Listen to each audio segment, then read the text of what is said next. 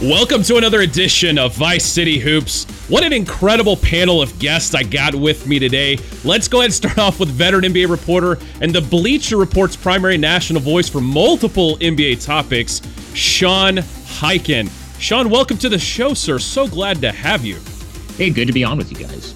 And of course, we got featured columnist for the Step Back and credentialed host of the Locked On Heat podcast, David Ramil. David, thank you as well for joining us, sir. I appreciate uh, the uh, invitation. I haven't been on your podcast. You've been on mine? Not yet. yeah. This is great. That's great. I- I'm looking forward to our conversation.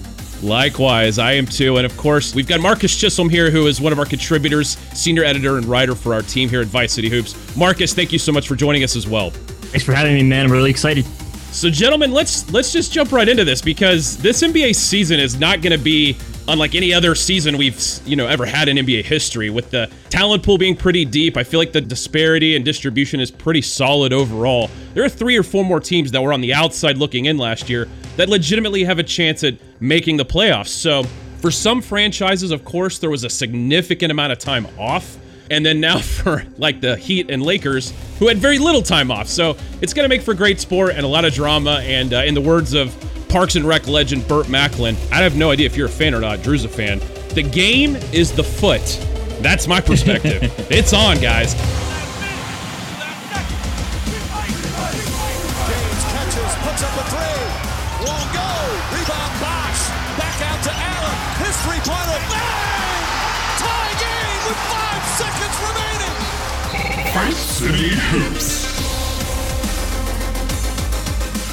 So I'm really, really excited about this season. I love the talent disparity, and maybe more specifically, I love to see all these guys that were wounded or injured or coming off terrible injuries who are coming back. So we got a lot of stars back and a lot of teams that are looking to do some damage. So we enter the 2021 season under kind of a pretty tumultuous situation with the current pandemic, all the stringent requirements that the league, of course, wants everyone to pass so that everyone feels safe. So I know, Sean, you're not very high on all of that, but my hope is that COVID 19 doesn't become like this national headline influencing outcomes when it's all said and done. But nonetheless, today we'll do our absolute best to give a qualitative preview of the NBA season, including our expectations, surprises, predictions on the eve of her launch. With everything going on with James Harden, guys, any second we could get the noti. So I got I got Twitter like barely in my purview. I'll do my absolute best to professionally stay you know pay attention, but it's kind of crazy right now. David knows we we're all over the place today. But let's start with the Eastern Conference. I'm very curious to know which playoff team from last year improved or didn't improve this offseason slash super super short preseason and why. And Sean, let's go ahead and start off the bat with you, sir. Well, the obvious ones I think to look at as who improved are the Bucks getting Jrue Holiday and Philly getting Danny Green and Seth Curry and just some other you know role players to put around Embiid and Simmons. And then I think I would also throw Atlanta in there as a team that I don't I'm not as high on them as other people are. But I think clearly they had a mandate from ownership to try to make the playoffs, and they added enough good players They did. that I think they're they're probably going to accomplish that goal. So those are the ones that I would look at as the obvious ones. One that I'm actually higher on, I think, than most people is Boston. And I realize that hmm. just on paper, they lost Gordon Hayward. That probably means they got worse on paper. They honestly, he wasn't that crucial to what they were doing last year. He barely played in the bubble because of injuries and because they have Jaylen Brown and Jayson Tatum. They didn't really need what he brought that much. I don't think losing him really hurts them that much. And on the other side, I do think Tristan Thompson is like the perfect guy for what they needed. That series that they had against Miami, they couldn't do anything with Bam in terms of like No. their their big rotation. Like outside of Daniel Theis, they were throwing Enes Kanter out there a lot, and it just it wasn't really a good matchup. I think Tristan is the kind of guy that they've needed for a long time in terms of a good defender who can rebound, who can protect the rim, who can take charge. Like I just I think they're I think they're going to be a lot better this year than people realize. I completely agree with Tris- Tristan Thompson's value on that team. I think he's going to be their closer at the five for sure. He's very switchable. So I think that was a great pickup. I completely agree with you. I think Gordon Hayward actually might be a loss only in terms of his ability to bust the zone, which gave the Celtics problems in the playoffs against the Heat, especially. So he, he was able to do that in doses on a bad, you know, he wasn't exactly in game condition whenever he played in the playoffs. So, and he did cause a little bit of legitimate problem uh, for us for the Miami Heat. But I do agree overall. The Hawks. That's an interesting team to me. I mean, they didn't make the playoffs last year, but I do feel like they're one of those teams in the East that absolutely went out and got some guys. There was definitely a mandate from on high to get better. And my God, did they? Like half the team is brand new. And with their coaching expertise, like I'm a big fan of their coach. I feel like he's got his hands not tied, but like he really this if he can't do it with this team, it's going to be a, a really rough season for them. So David, go ahead and tell me what your what playoff team from last year do you think upgraded? Like between I mean we only had 2 months off, so I mean there's not a whole lot you could say. But David, go ahead and give us your thoughts on maybe the playoff team or two that you thought improved the most or maybe didn't improve at all and you thought that was significant. Well, I, I thought the more obvious one was actually the Brooklyn Nets. I mean, you're welcoming back Absolutely. a talent level like Kevin Durant and Kyrie Irving, and for all of Kyrie's off the court issues, whatever they might be, and whatever your perception of them is, he's still a great player, although somewhat one sided. But Durant, from everything we've heard and from reports of people who cover the team, it seems like he is back to nearly full strength. And if that's the case, you're welcoming back a top 10 player pretty easily. That makes them a really deep and dangerous team. I'm actually pretty high on their chances. I know a lot of people are kind of watching this chemistry experiment to see how it plays out. My feeling is that they're, you know, when you have a talent level the way they do, it's going to work out just fine. And I like the the hire of Steve Nash. It, it kind of feels like an mm-hmm. out of the box kind of hire, but it, makes also a lot of sense because you're able to connect with players. You're able to get the most out of them. I, I really like their chances of being one of the top four teams in the Eastern Conference. I think the Pacers did a pretty good job too. I mean, you're getting Domantas Sabonis, you're getting Victor Oladipo back, and if that's the case, I mean, that's welcoming back at full strength two players that weren't that during the playoff run. So I, I think the Pacers, yeah, you know, Nate McMillan was always going to get the most out of your teams, or well, he was always going to at least be able to get them to the playoffs, but I don't know if uh, you know the new coach is going to be able to maximize their talents.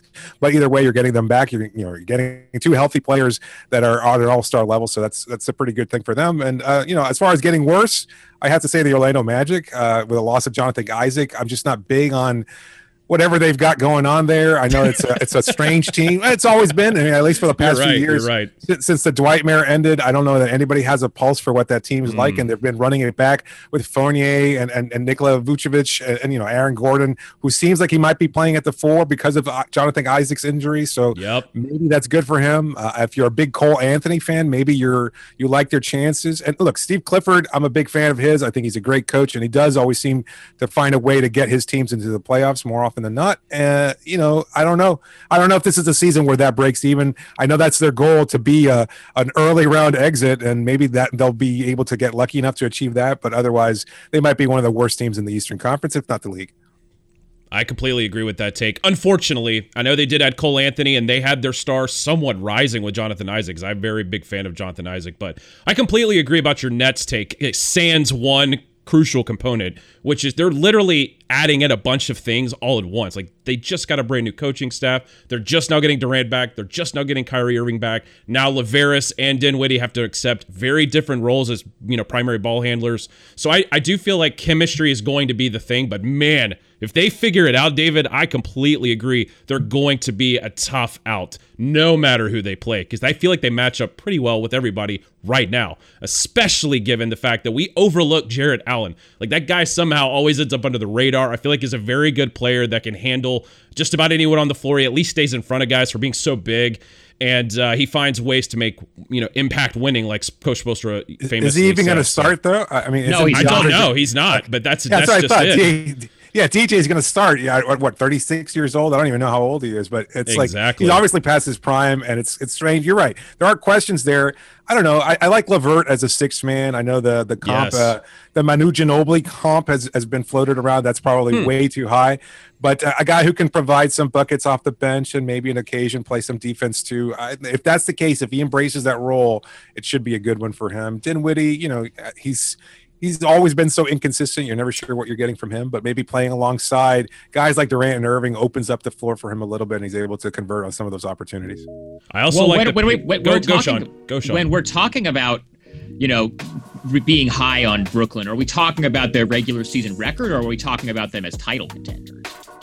Both to me. Yeah, I, I mean, I, I, could not be more out on Brooklyn as a title contender. I think they're going to win a lot of games. I think they're going to win a lot of games in the regular season. I think we're going to see them be a top two or three seed because the talent is just so ridiculous. They don't really have any defense on that team, and you know you can say sure, you know the offense is so is so good, but again, it's just a lot of guys you're reintegrating, and I still we you know we were just talking I agree with about, that. We were just talking about uh about Jarrett Allen. Part of the reason Kenny Atkinson doesn't have that job anymore is because he wouldn't start DeAndre over Jarrett Allen, even though he probably, mm. you know, even though you know Jarrett Allen's a much better player, but uh, he, you know, DeAndre is buddies with KD and Kyrie, and you know th- that they were sort of a package deal for going there, and so I think that was a big part of why mm. Kenny Atkinson ultimately ended up getting fired. And then you look at Steve Nash, who basically got the job because KD and Kyrie wanted him there. And so is he really going to be willing to not start DeAndre when that's what those two guys want? There's just a lot of stuff going on there, and I still don't think that the like, I I don't think they're going to have enough to get James Harden ultimately, even though that's clearly where he wants to go. But this the thing that like those rumors are still there. It's a lot of these guys that were there before KD and Kyrie that are now in these trade rumors. That's going to be a whole chemistry thing. Uh, we're also just are we sure Kyrie's going to be able to stay healthy the whole year because he pretty much exactly. always misses a lot of time. I'm I think we're I think they're going to be a very good regular season team and if Durant looks as good as he did in the preseason, I think that alone is enough to get them a high seed, but I think they're going to run into some trouble in the playoffs. I'm not really in terms of who's most likely to have the number 1, 2 or 3 seed, they're as high as anybody. In terms of who I see actually making it to the finals and maybe challenging the Lakers to win the title, I have several teams ahead of them. No doubt. Well, I, I completely agree that chemistry, we can't, like, half of the NBA literally leans completely on chemistry, being one of them being the Miami Heat. Like, it matters very much in terms of winning, in terms of getting the Clydesdale theory to actually work. So I absolutely agree with that assessment that there's just so many variables up in the air, and Kyrie is his own variable. So there's there's kind of a you, you, kind of wonder if they can get it figured out in this first season. They're going to win a lot of games. What happens when adversity comes? We shall see. Could make for good drama. Could be could be especially fun. But I'm definitely a fan of the Pacers too. I absolutely feel like they're you know supposed three-headed monster of not really any like huge star, but I mean Brogdon, Sabonis, and Oladipo could be special. But they also have those swirling trade rumors that you know potentially could I don't know disrupt the season as well, especially if Oladipo gets traded. But you know, I, I do like the Pacers. I feel like they're underappreciated. I think Nate got slandered un, un, un, unceremoniously. I just felt like that was totally out of place for the way he was treated and kicked out the door. I think I thought he did a heck of a good job with what he had and the circumstances he had, losing his number one All Star and kind of dealing with the return of Victor Oladipo against now what the best team in the East at the time. Like they started their whole playoff, you know, adventure against the Heat, who were a well-oiled, you know, mean, crazy machine by the time the the the bubble at playoffs started. So I like the Pacers. I think that's solid. Marcus, why don't you jump in here real quick? Tell us who do you got out in the East from last year's playoffs that you thought improved or just completely blew it. I think it's Brooklyn. I mean, you have to look at the fact that they were a seven seed that looked really miserable in the bubble. And I mean, with how much further they're going to be able to go with Steve Nash, a head coach, with with Kevin Durant in the mix, throwing KD into that situation as well, especially when he's healthy enough, is going to give them a defender that can help neutralize top scorers on other teams, and that's automatically going to make them a better defensive team. And I think as long as they can become somewhere close to a, a top ten defense, that's going to be enough for them to really rely on a highly potent offense that Steve Nash is running again with the seven seconds or less concept. I think in the preseason, although it's very early, they're looking very good right now. I mean, the screens are very sharp. They're cutting very tight. Like they're playing like they care and like they have something to prove. And I know that's super cliche to hone in on, but I think that if you give KD some time, especially after this Achilles situation, mm. he's going to be able to get to that point where he's 100% again and where he's competing very hard in the playoffs. And that's just going to open up so many options when you have an elite ISO scorer on that level. We're still forgetting that we haven't seen KD play in the East. We've seen him terrorize the West for years, and now he's finally going to get a chance to where like he can actually be the best player in his conference. Um, it's not going to be easy, right? Like I still think Brooklyn's not as deep as advertised, but I, I think that you know the possibilities are endless for them. And we've seen plenty of new coaches as well too enter new situations in recent years where they've won championships. Steve Kerr with the Warriors, we've seen Nick Nurse with the Raptors. So I wouldn't be entirely surprised if they could pull something off similar here. And I think that's why Brooklyn went with Nash in the first place with the coaching mm. hire. I completely Brooklyn agree with went that. with Nash because of for the coaching hire because Kevin Durant told them that he wanted Steve True. Nash. That's what that's what that's why he has the job. Fair. And I'm not that's not to say he won't be good because I actually think he is probably going to be pretty good in a vacuum. I think he would be a good coach. It's just he has the job because Kevin Durant wanted him. Right. How are we feeling about how do how are we feeling about the fact that literally the top two players on the Nets in Kyrie Irving and and uh, Kevin Durant are both not known for being on the court team vocal leaders. When I mean Durant famously let Westbrook and Draymond Green do all the talking, right? Fair enough. And Kyrie is kind of one of those that randomly speaks his mind, but kind of waits to do it other times privately or publicly. He's you never really know what you're going to get with him, but he's never been an on the court, very vocal, present leader. What do you make of the lack of perceived vocal leadership on the Brooklyn Nets, Sean? I don't feel great about it. We didn't we just see this with the Clippers last year where they had so Yes. much talent, but but you know Paul George and Kawhi Leonard aren't really that guy. The thing I've been asking about the Nets is who's the adult in the room. It's not either of the t- it's not either of the two stars. It's not DeAndre. It's uh, I Spencer completely Dinwiddie, agree. Spencer Dinwiddie is way too into Bitcoin for me to think that he's like the adult in the room that's going to be taken seriously. It's not any of these younger Hey, their guys value keeps have, going like, up every day. sure, okay. Uh, it's not like I mean, like Joe Harris. I don't think has like the gravitas No. to be that. And then Steve Nash, like I said, he's. I mean, I know he is Steve Nash and he's an NBA legend, but he was basically hired to be a yes man for KD and Durant or and Kyrie. And then you go on. The, I, I guess Mike D'Antoni, but he's the assistant coach. He's not going to have the kind of authority that he like. I don't know. I I understand why people are high on Brooklyn because of the amount of talent that they have, but just all of this. And the other thing is, you're already starting to see some of these rumors about, you know, Durant really, really wants James Harden. Durant is the one pushing for it. I know he said that they haven't even talked about it, which, okay, sure, whatever. I was gonna But, say, do you put stock in that? no, I don't. But Okay. I can't imagine Kyrie is psyched about that. No. So they're already kind of having these like it, uh, it like are both of them even on board with that? And it's just it's just there's all this stuff. I I'm getting heavy. I mean, I think the talent is higher because these guys are at the better end of their career, but I am getting heavy Lakers, you know, Kobe, Dwight, Steve Nash, like that that vibe that's the that's the vibe I'm getting from just this whole thing. It- Oh no. it's I think they're going to be a very good regular season team, but just people penciling them into the finals or putting them in the same category as, of like teams that can make a deep playoff run with Miami and Boston and Philly and some of these Milwaukee, some of these other teams. I don't really see it from that standpoint. Yeah, I don't know. I mean, as far as the East is concerned, I, I get all that you're saying. At the same time, I do think Jace does have some of that potential to be at least a loud voice, if not necessarily the most mature one. But between him and KD and Nash to some extent, I think there'll be a, a balance that we might not be able to see from the outside perspective. But when you also look at the Eastern Conference, I'm not sure that any team is so overwhelmingly strong that Brooklyn doesn't have at least a fair fight in this because Milwaukee is vulnerable despite their regular season prowess. Miami certainly exposed them. I think Miami, you can certainly question whether or not they're going to make another run to the finals, whether or not they're going to be able to stay healthy themselves, given the incredible workload for Goran Dragic and Jimmy Butler, and, you know whether or not Bam takes another leap in his development. And so, who does that leave? Boston, yeah, they're a pretty good team. I think Philadelphia is certainly a good team, but I think there are questions about them too. So, I don't. When you're looking at contenders out of the Eastern Conference, to me, there's no overwhelming favorite. And if that's the case, then why not just rely on the potential of talent and that they might be able to turn their defense up to a certain level in the playoffs? That might be too much to count on. Maybe they're able to make a, a midseason acquisition for a more defensive minded player. You know, we're talking about Harden. I can't see why they wouldn't be in the running for for PJ Tucker. To be honest with you, that would be a better fit in Brooklyn. I, I think for him, he would add some defense there, some some again flexibility defensively and versatility. So I, you know, maybe that's uh, something they've talked about, and I haven't heard anything. But you know, as far as Brooklyn's overall chances in the East, I mean, they're as good as anybody. That's basically all you can say. I don't disagree. I don't necessarily disagree with either side of the take necessarily because that the very point of this is they just have something that we don't know how to predict.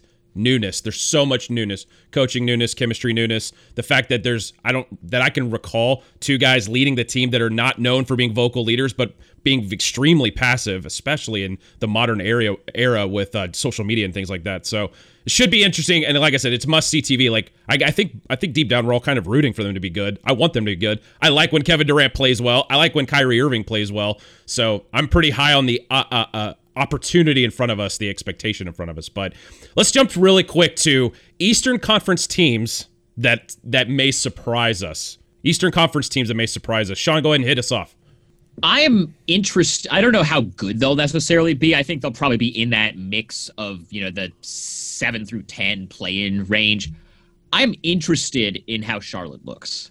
That's me not necessarily too. me saying I think they'll be good, but I do think, you know, for as much as, yes, I think they overpaid for Gordon Hayward, he's still a good player who's going to make them better. What we've seen from LaMelo, I think, obviously, the, the, you know, the turnovers, he's had a lot of turnovers. He hasn't shot the ball well, but what we've seen from him as a passer, he's at least going to make them more interesting. And, like, Devonte Graham, I think, is good. Miles Bridges, I think, like PJ Washington. They have some interesting pieces there. I think they're right in that borderline, you know, maybe a playoff team, maybe not a playoff team area. And then another team that I don't necessarily think is going to be good, but that I'm interested in is the Bulls because I just have no idea what the Bulls are going to be. of course, have, you're interested in the Bulls. I mean, I used to cover them. I haven't really paid that much attention to them the last couple of years, but uh, there are so many guys that on that team that on paper, like Zach LaVine last year, numbers wise, he didn't make the All Star team because the Bulls are terrible. And you know, guys on teams usually don't make the All Star game, but he had an All Star caliber year in terms of production. He did. They, you know, Lauri Markkanen has not looked good in the preseason, but he's a guy that has been seen as really talented in the past and has had some stretches. Wendell Carter kind of as well. I just think just the upgrade, and I think Billy Donovan is a pretty good coach. I don't think he's like elite, but I think he's above replacement level as a coach. I think the upgrade from maybe the worst coach I've ever seen in the NBA in 10 years to a pretty good coach uh, might just be enough to get them 10 more wins in the regular season. And I'm also like, I'm really intrigued by Patrick Williams, the kid that they uh, drafted out of Florida State, who's also looked pretty good in the preseason. So that's hmm. one where maybe, I don't know if they're even necessarily a playoff team, but I think they're going to be more interesting than they've been the last couple of years. David, what you got? For me, uh, Washington is one of those teams that I'm kind of curious to see how it all plays out. If nothing else, just because they're going to, ha- I mean, Westbrook is going to play. We know that much. You, you, can question him as much as you want to about his efficiency and everything else, but overall, he's been fairly healthy over the last few seasons. So he's certainly going to be a better replacement than whatever they had filling in for John Wall when he was out as, as often as he was.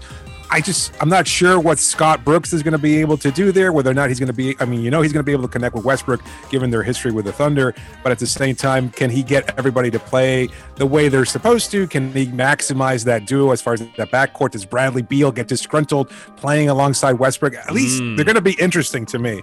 And if that's the case, then I'll probably be watching them a lot more than I did last season. That's for sure. I mean, they made some nice signings over the offseason too. They re-signed, uh, you know, their shooters and Davis Bertans.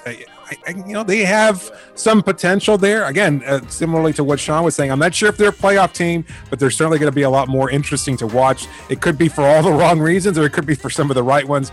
And then the other team that I'm kind of curious about, honestly, the Toronto Raptors, just because – I feel like nobody's talking about them. Nobody ever does talk about them, and I'm sure a Fair lot enough. of Canadians Canadians all feel that's that they're constantly being slighted. Anyway, Raptors fans all, all held a grudge against American media for for you know again ignoring the Raptors. Here they are stuck in Tampa. You wonder whether or not that's going to play a psychological factor as they're removed from their homes and uh, whether or not they're constantly feeling like this this bubble mentality just because they're so far away from True. everything that they've held dear.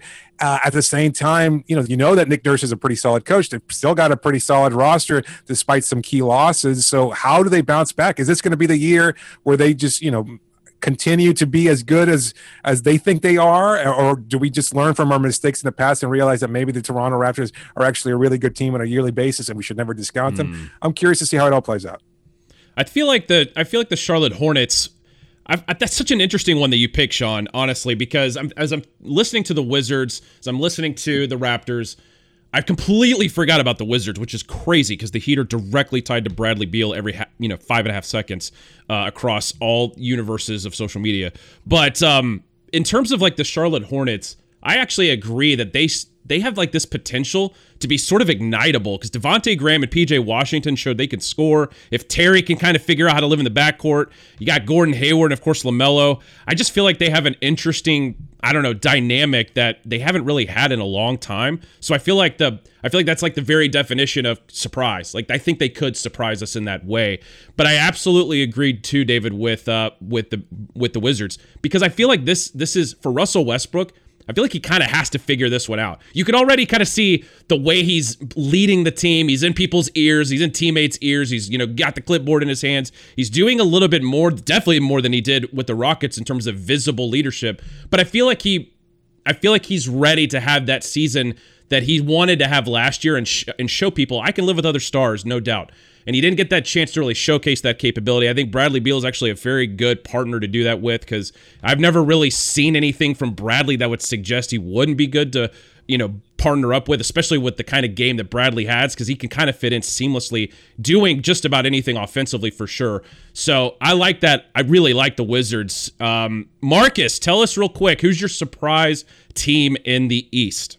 I think Charlotte had an incredibly underrated offseason because of the fact that they were able to absorb a really bad contract in Hayward while still maintaining a lot of cap space. Because even after the Batum situation where they waived him, that that's what around nine million dollars a year that they're like dividing up over the next yeah, three stretching. years. Mm-hmm. Yep. So that that actually creates a lot of opportunities for them down the road. But in terms of this specific season, I think the Wizards are in a win now situation where clearly with Beal, it's literally they're doing everything they can to keep him, right? They saw the opportunity with Westbrook. It was too good to be true. And the fact that they could only give up John Wall and a first, honestly, most people's books should be a win. Now, I know there's a lot of Wizards faithful that were really against the move, and it was really unfortunate mm. to, to see that go down. But Bradley Beal, great option off the ball, very yes, comfortable playing off the ball he hasn't turned into this guy that only wants the ball in his hands, and he's made that very clear. So I think you combine that with the fact that they also bolstered, you know, their post defense. They got Robin Lopez from Milwaukee, underrated signing in my opinion. I, I think that they're mm. going to be a, a, a better defensive team than say somebody like or a team like Atlanta would, and that's why I would have the Wizards ranked over the Hawks in that sense when it comes to like a sneaky kind of like breakthrough playoff team. And I, I think they were already the best offense in the league last year. So Westbrook is again still slightly above average defender, in my opinion. Now I know we could probably debate that all day, but they're making progress in the right direction here, and they're going to be playoff bound. Sean, what do you think about the Wizards? I actually really, I'm high. I think I'm a little bit higher on this. I mean, obviously, you know, putting aside this the uh, sentimental stuff with the sure. John with John Wall being traded because that's obviously like a whole different discussion. I think they got better. I think that Russ with shooters, you have him with Bradley Beal, you have him with Davis Bertans now. I think they're going to be really interesting. I that there's another team in the like. I think they're pretty solidly in the seven, eight, or yeah. like that nine, ten play in range now. And then also just that that they, they were so bad defensively last year that I think just that Robin Lopez addition is going to be huge for them just from that standpoint. But I I I don't know if I really see their ceiling as being that high, but I think their I think their floor is higher now with Russ. And I think I think with Russ, people have kind of gone too far the other way on him because he was so bad in the a his contract is so big, but b he was so bad in the bubble after he had COVID and he had that calf injury and he basically no didn't have a training camp and he was terrible in the bubble. And so I feel like there are these people who just think he's bad now, and I don't think he is. And I think that him and Beal together is going to be really interesting. Yeah, I completely agree with that take. Recency bias has never been never been worse than this year simply because people are looking for something to criticize, something to talk about on social media because we're all stuck in our homes, uh, bored out of our minds, waiting for the league to start again, all those kinds of things. So the hot takes will not stop with guys like James Harden, Russell Westbrook, so on and so forth. I've never seen the kind of slander that has just recently come out, especially against guys like James Harden, who was with this team for eight years, and all of a sudden there's all this random talk. Same with Russell Westbrook. It is a little too much. It's not a great look for, for the league, so I hope we can kind of dispel some of that by getting what I hope is some kind of semblance of what we saw in the bubble, which was really good basketball. Guys, there's been a lot of teams that haven't played that much. Like, I expect there to be some kind of interesting amalgamation of really good looking professional players doing their job. So, we kind of brought up the Hawks there for a second. No one mentioned them as the surprise, maybe team. I kind of think they have to be in that conversation a little bit. They freaking added, they improved, like their second best player didn't play half the games last year. So, I mean, if you consider what they added, and then Cam Reddish suddenly came out of nowhere and finally is good, and then they added Bogdan, they added, uh, um, well, they got Herder back, who's completely, is that how you pronounce his name? Kevin Herder, Huerter yeah, Kevin Herder. Huerter. I mean, he's he's got he's had flashes of being good. He's not he's not like reliable, but he's somewhat consistent of what he does. Um, I just feel like they, you know, they got Rondo coming off the bench now. I don't know. It kind of seems like it could be interesting out in Atlanta, but I don't really feel like I was just saying this on the podcast yesterday. I don't really feel like the top of the East got better.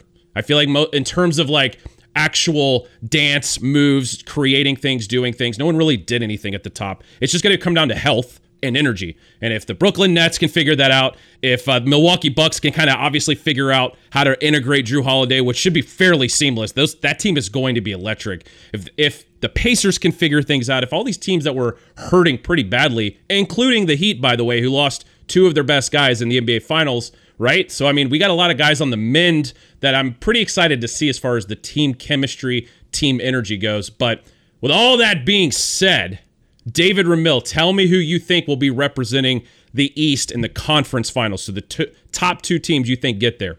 a tough question, uh, obviously, because like I just said, I don't know if there's any major improvement as far as any team that has stood out in the Eastern Conference. But I, I'm making a pick at Miami repeats. I know that might seem like somewhat of a homerish perspective on my part. No, the, no. I, well, I mean, the feeling I get honestly, and watching this team and watching them talk about everything. Like you mentioned the the injury factor, and I think yes. that's going to be a huge thing. Like who knows what the the playoff situation is going to be like? For all mm. the fluke talk and everything else, the reality is that the the late the playing field was as level as it's ever going to get, and Miami was able to find a way to beat really, really good teams. And yes, they took advantage of maybe some injury situations in Indiana and, and Boston, but they were a really good team.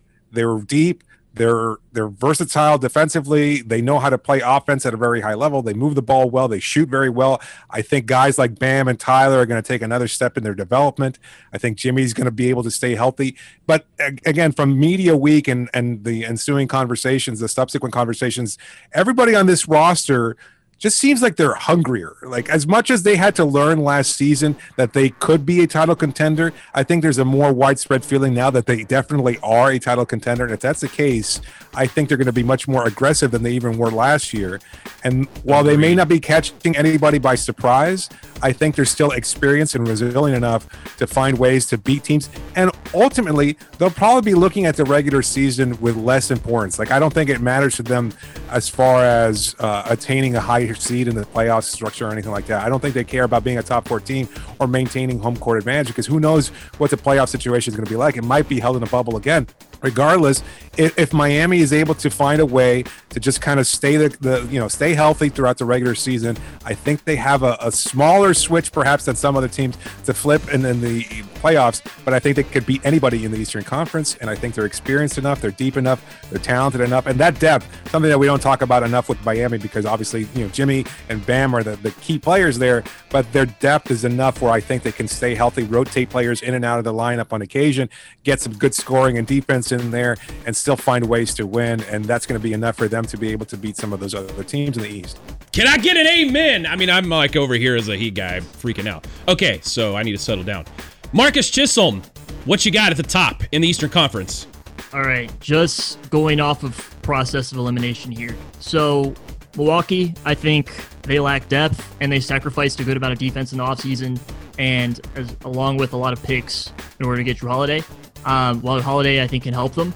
I think that it's not going to be enough to move the needle. I don't think it's enough of a splash landing for them to really be catapulted to the finals. Um, so I don't have them in the Eastern Conference Finals. I personally believe that Boston, if they do go back to the Eastern Conference Finals, it's going to be because Tatum and Brown make a leap I believe that Tristan Thompson is somebody who, yes, can can plug some holes on defense, particularly on the back line. But I don't think that he alone is going to do it. I think Tatum is just going to have to have some like wounds from the past, from like last year's Eastern Conference Finals, to where like he really grew and like matured and like learned, and then went back harder than ever. Um, but again, the chances of that happening still not really 100% sure. So I think you combine that with the fact that Philly as well is lacking a pick and roll ball handler which is really important in the playoffs. Mm. It's going to expose Simmons later on, and it's going to, again, remind us that he's still struggling to shoot threes. So that kind of leaves me with Brooklyn and Miami. And I, I think that Brooklyn has will have just enough defense as well as the ISO scoring to get by when needed. And then I believe the Heat will have enough depth in a year where it's going to be more critical than ever before. Sean, I cannot wait for to hear your what you got. Tell me, buddy. I think it's going to be a repeat of last year, Miami Boston. That's oh Boston is your top two. Okay. Yeah, I think that's I think that's where I'm at. And I still I would probably if that's the matchup.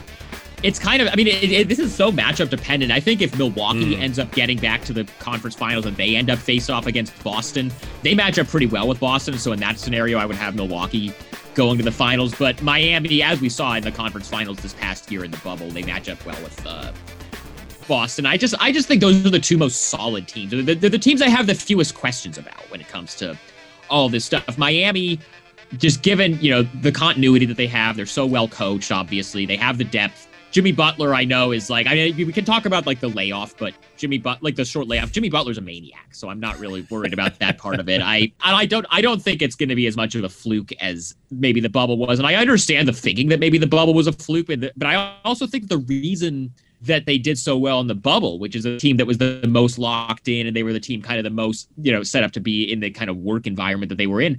I think that's going to fit them this season because teams are going to have to be disciplined about traveling and doing all the right things and not places mm-hmm. where they're not going to be. And I quote unquote heat culture benefit them. So I think a lot of benefits that they had are going to help them out again this year. And so obviously they, they have probably the best coach in the Eastern Conference. I just, I still love Miami. And I think Boston is the other team that I would put up there. Well, that's so surprising that none of you picked the Bucks. I guess that says a lot about the way you f- all felt about their offseason, especially. I actually am higher on their offseason than other people. I just have me too. You know, I just, I mean, I think like we're because of the optics of the whole Bogdan thing being weird. Like they still, I think they got better from here. And DJ Augustin is going to be solid uh, addition for them. But in a year like this, where there's so much stuff up, I think the continuity is going to put them over.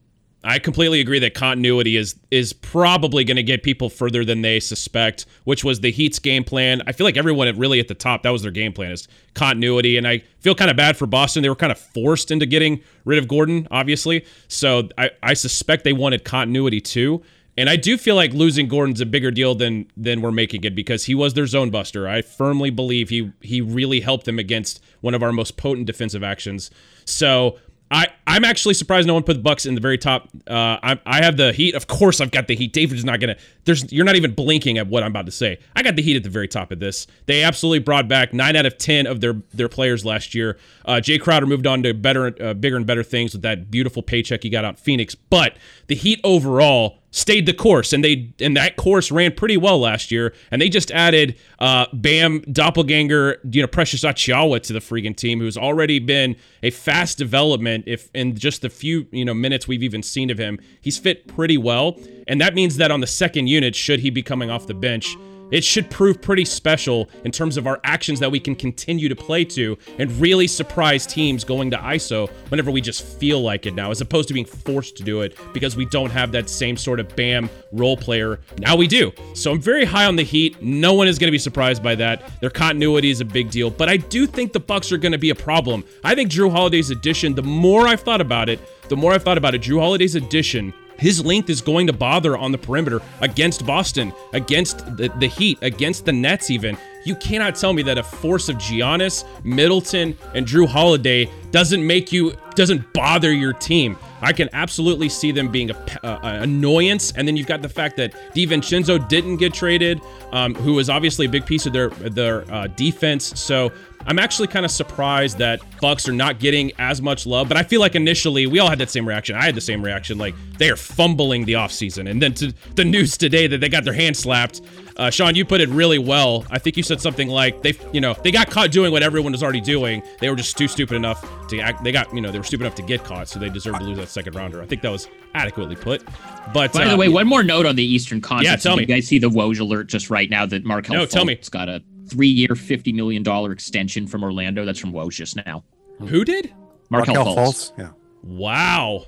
Yeah. Well, that guy, I don't know if that. Good for him. good for no, him is they, the They right. love him there. Hey.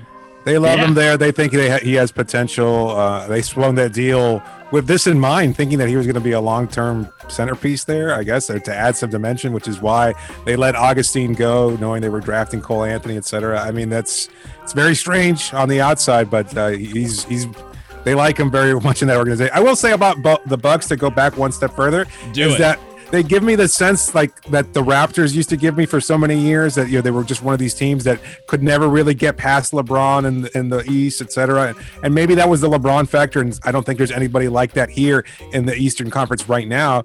But you know what took them over the hump eventually was Kawhi Leonard joining that team, and they don't have Kawhi Leonard now. So I'm just not sure that that anybody on the Milwaukee roster is going to be able to just, just take him to that next level that uh, that you know many people might expect them to do. They're just they're good. They're built for regular season wins. Budenholzer's coaching or lack of coaching in the playoffs is. is always a concern. And if that's the case, I just I'm not sure what they're doing here. And look, Giannis signing that deal at least he has faith in the organization that they're going to be restructuring in the right way moving forward. But I just don't see it right now. And we're just at that point with Milwaukee where they have to be able to prove something to to the outside world because otherwise they're just going to be a very good regular season team that can't achieve postseason success. Well, it's going to be a make or break year for uh, Mike Budenholzer for sure. Like he he's going to be their X factor one way or another. So he needs to hopefully he, hopefully he's had enough time to sort of go through the footage, go through you know any kind of criticism that he got from his assistant coaches, and he took them serious because if he if he does not like he absolutely cost to me he cost them a lot.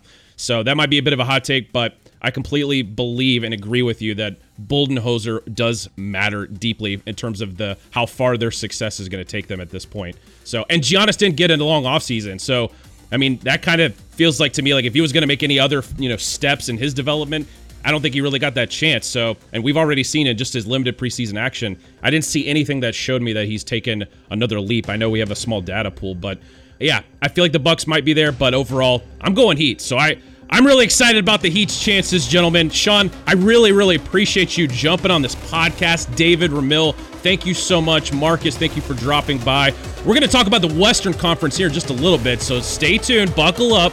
Really appreciate you, Heat Nation. God bless.